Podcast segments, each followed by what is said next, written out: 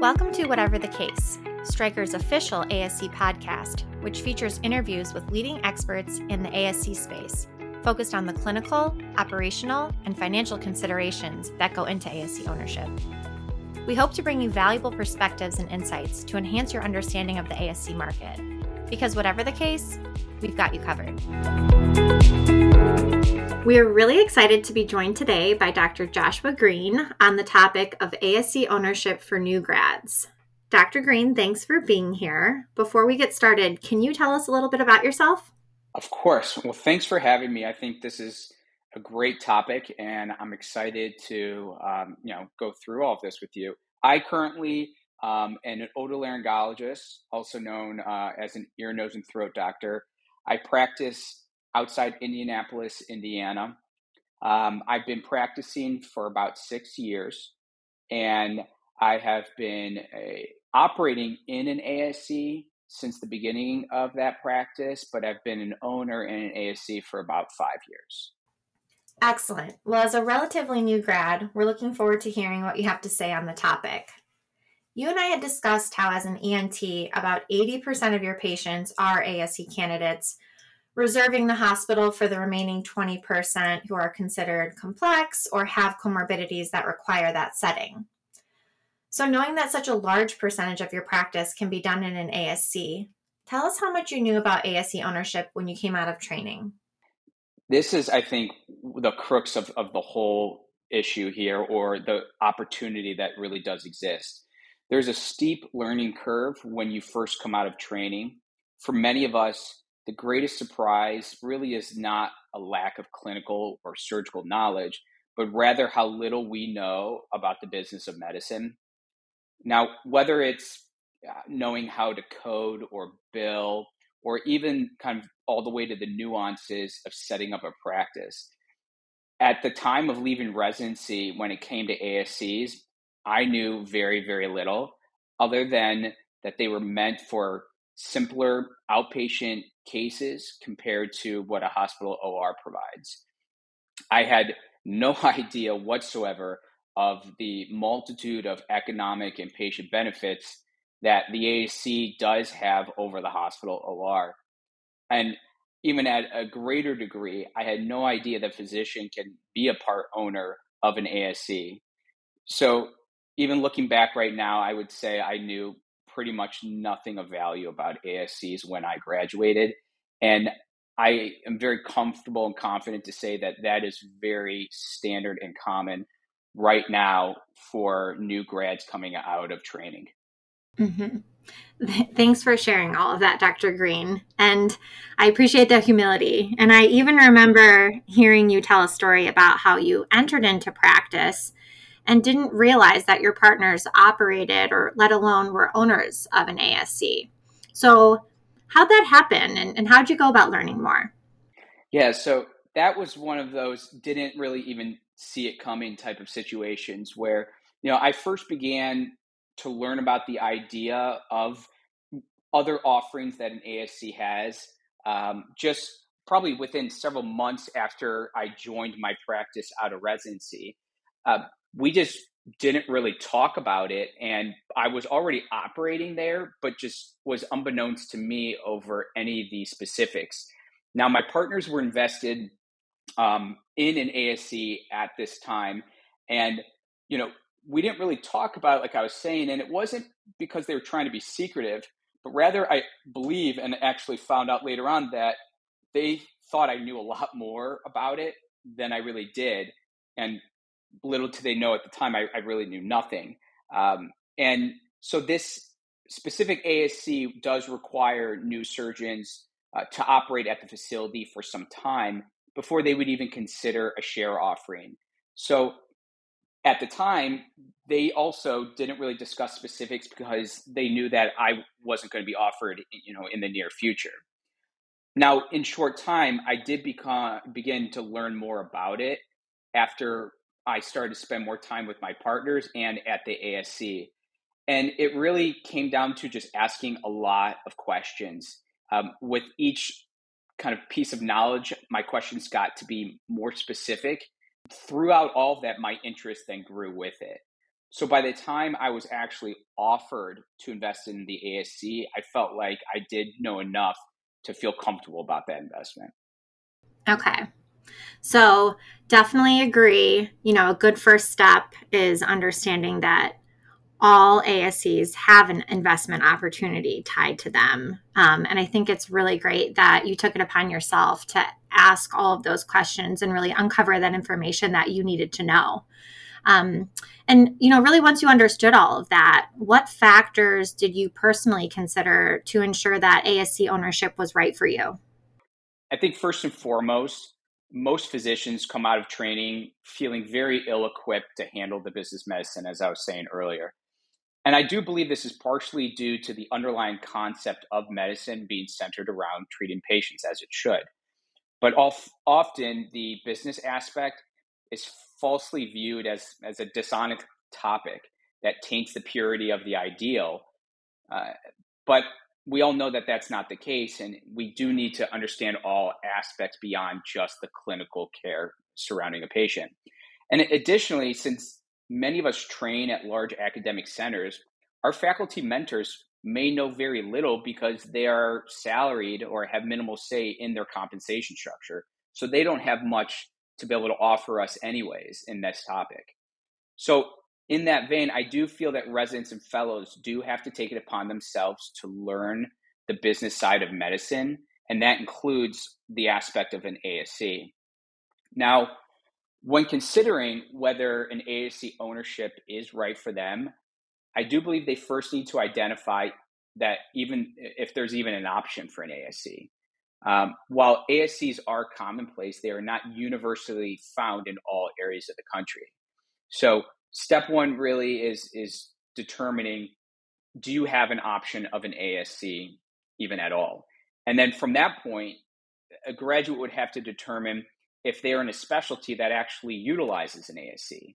So specialties like mine and ENT, the majority of our surgical cases are involving low risk, short duration, outpatient surgery. Well, you have transplant surgeons, they're not going to ever be able to use an ASC. So it would be pointless for that fellow to really be looking into this topic. Next, they need to consider whether they plan on practicing at a specific location for a while.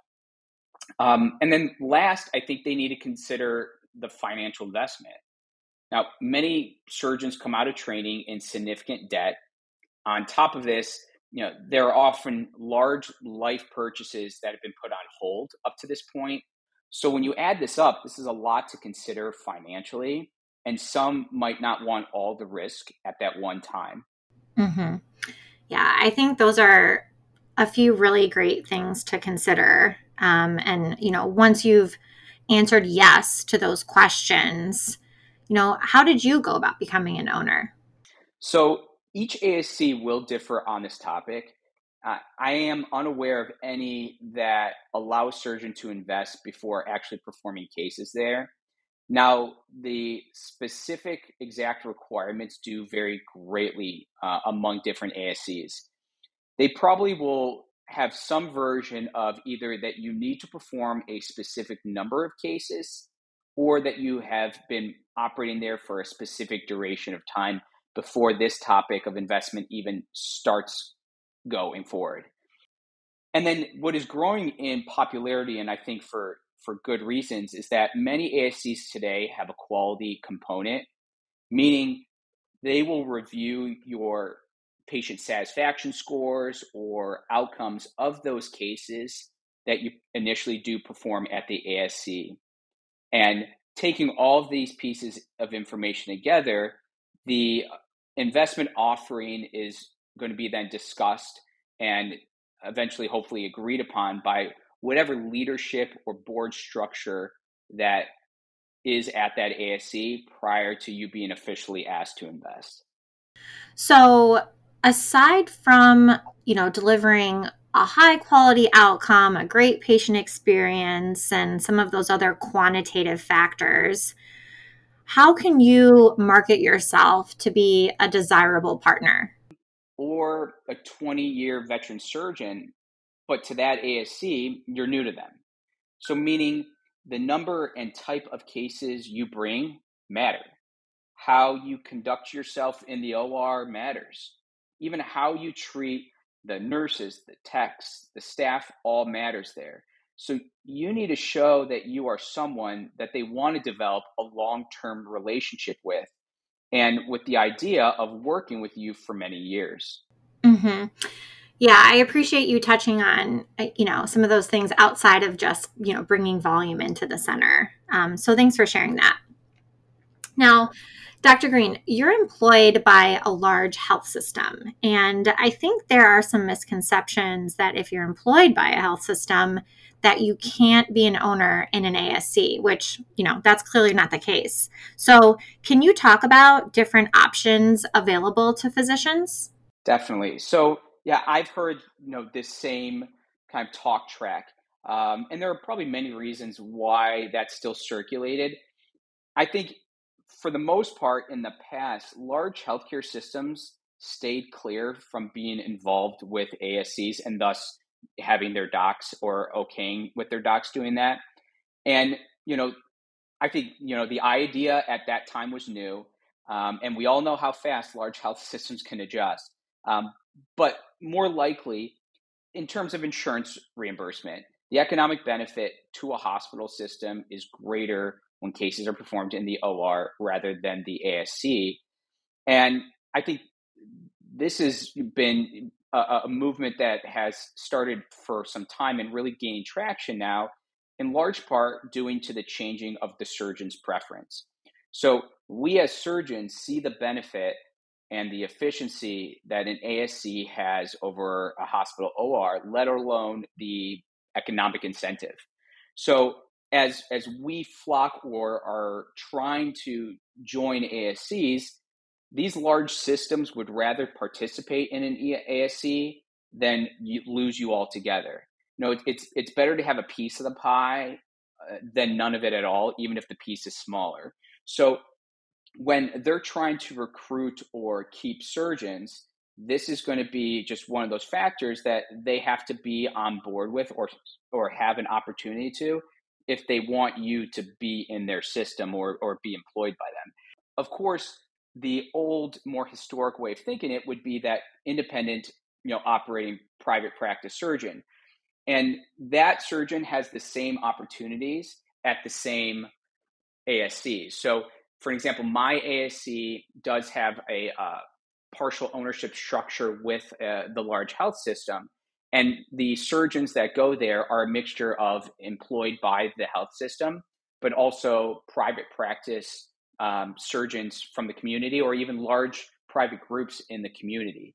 So it, there's really not as many of these, you know, restrictions that either once was there or was thought to be present in today's you know healthcare system. And you know we always say that at, at Stryker you know that if you've seen one asc you've seen one asc so understanding that there are a ton of nuances in how ascs are structured managed operate how all of your agreements are structured things like that. You know can you just touch high level on how physicians generally make money once they are an owner? Yeah so as you're alluding to i mean if there if again it sounds like a common thread when we talk about you know how these vary so much. There there is a lot of variability between ASCs, but there are those common themes that permeate between all of them.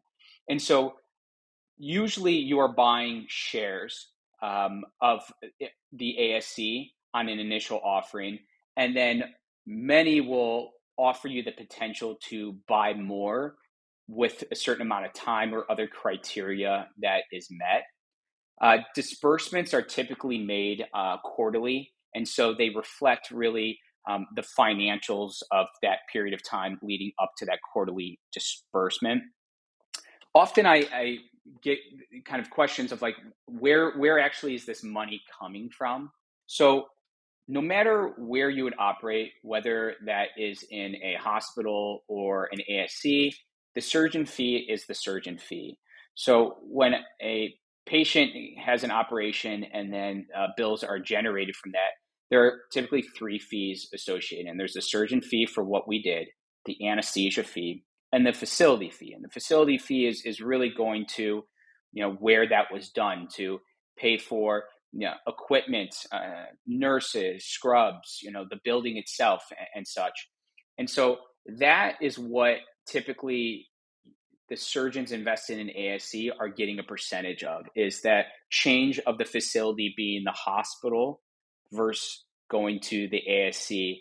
And um, depending on, again, the structure of that ASC, that's where it, that extra money is being partitioned from. Okay, great. Well, thanks for that information. Um, and if we think about, you know, some of the positives you've mentioned already regarding ASC ownership, I mean, what are some benefits that we haven't touched on yet? I think first and foremost, this is a great option for our patients. Compared to when I use use the hospital OR, I can perform almost twice as many cases in the same given period of time. Even when I'm performing the exact same type of surgery, the efficiency in the ASC is unparalleled. Now, in today's age, when ORs are still not running at full capacity due to not having enough scrubs or nurses, the time that you do have being able to operate is very valuable. So, even in addition to this, for many of the surgeries, it is cheaper for the patient to have it done in ASC over the hospital OR due to that difference in reimbursement between the two. And you take this entire thing under the idea that there is no compromise in my patient's care or surgical outcomes. As we shift over to how some of the extra benefits for me personally, you know, I believe that the role of a surgeon involvement in the operating and management of an ASC is vital. As more of the healthcare system is being run by non medical personnel, being a part owner of an ASC does keep more medical care being run by the people in medicine who practice medicine. Physician owners in an ASC are, are really able to grow and adjust much quicker and in tune with the market since we are currently the market. Now, the financial return it provides me, of course, is another important benefit. But beyond that actual absolute dollar amount, having this additional revenue source has allowed me to really just change the way I practice. I don't need to see as many patients as humanly possible, which now affords me more time with each patient in general. Uh, colleagues, you know, in, in private practice also report that they don't really have to fret as much over some of the rising practice costs and overhead since they have this extra money that is coming in to help su- subsidize some of these changes there. Um, and again, because 100% of my take home money does not rely on my practice itself, I'm able to go at the pace that I want to and really have a job that's better suited for me. And, and then my translates to my patients and then just the whole work environment as well. I definitely know that this has helped me and you know my colleagues combat things such as burnout to be able to have some of this flexibility and reassurances. So, I've heard you touch on a lot of different things, you know, rising costs of practicing medicine, supply costs, burnout, you know, all of these things that are really commonplace in healthcare today. Um, when we think about those things, plus some of the positive evolutions in healthcare, what role do you think the ASC will play in the future? I mean, I think this podcast speaks for itself. I mean, we're at a point right now where there's enough interest that we are even talking about something like an ASC that would have been unheard of in, in probably just you know less than five years ago. So I really think that they will continue to play a significant role in medicine moving forward. Now, there are those specialties that have long been in ASCs, you know, such like ENT, as I just said, or ophthalmology, or even plastic surgery. But now we have a lot of new specialties that are shifting a significant amount of their volume to an ASC. I mean, like take something like orthopedic surgery for an example. In the past, all joint replacement had to be done in the hospital, and the majority of those patients even required inpatient admission following their surgery now with you know the evolution of the surgery itself whether using a robot or, or other advancements these surgeries can and are being done in an outpatient, which then makes it conducive for an ASC. And then also with Medicare's inpatient only list continuing to go through, you know, revisions and alterations, I think that we will start seeing even more types of cases being approved for an ASC and thus being shifted to an ASC. And you know, as we were touched upon a little bit earlier, the fact that major hospital systems and healthcare systems are beginning to invest in this space, this will then allow more support from that level for their surgeons to be in an ASC, and which would then continue to have this shift from one site of service to another. Honestly, Dr. Greene, thanks for everything you've shared thus far. This really has been informational. Um, so, if we could get one parting thought from you, just kind of looking back at your journey to ASC ownership, can you share with us, you know, anything that you would have done differently, or maybe things that you wish you had known sooner? Yeah. So, uh, I've been involved intimately with two different ASCs. Um, the first one that um, I was operating at was because my partners had been part time owners there for about 20 years. And as a young surgeon who had little to no knowledge or experience with ASCs, I just kind of followed their lead. Now, while it was a good investment when they first began there decades ago, over time it was just not as successful. Um, my partners knew this, but it was comfortable for them, and they were at a point where their careers where they didn't really want a lot of change. And for me, it was still better than having you know no opportunity like this at all. Now, after a couple years, we hired a new partner who actually knew a lot about the ASCs in the area. So through him, we um, actually found a different one that was much better for our practice. Um, that being said, this is not just about knowing and trying to get involved in any old ASC. I don't want that to be the sole takeaway from this podcast often there are several in a specific area. So I implore you to do your research and evaluate all of them before deciding which one to pursue. As long as an ASC has space for you, they will all entertain and discuss their specific ASC with you. So I encourage everyone to take the time and do that homework and go through that process. Now, kind of just in general, you know, having a podcast centered on this topic is an incredible move forward across the board. By the time hopefully somebody listens to this, I, I know that they will be light years ahead of me when I graduated. ASCs have been a great option for my patients, and I really do believe that they would be for many surgeons out there. And you know, I think it's it's an important step of evolution within our healthcare system and it's just been a pleasure to be able to talk about that today.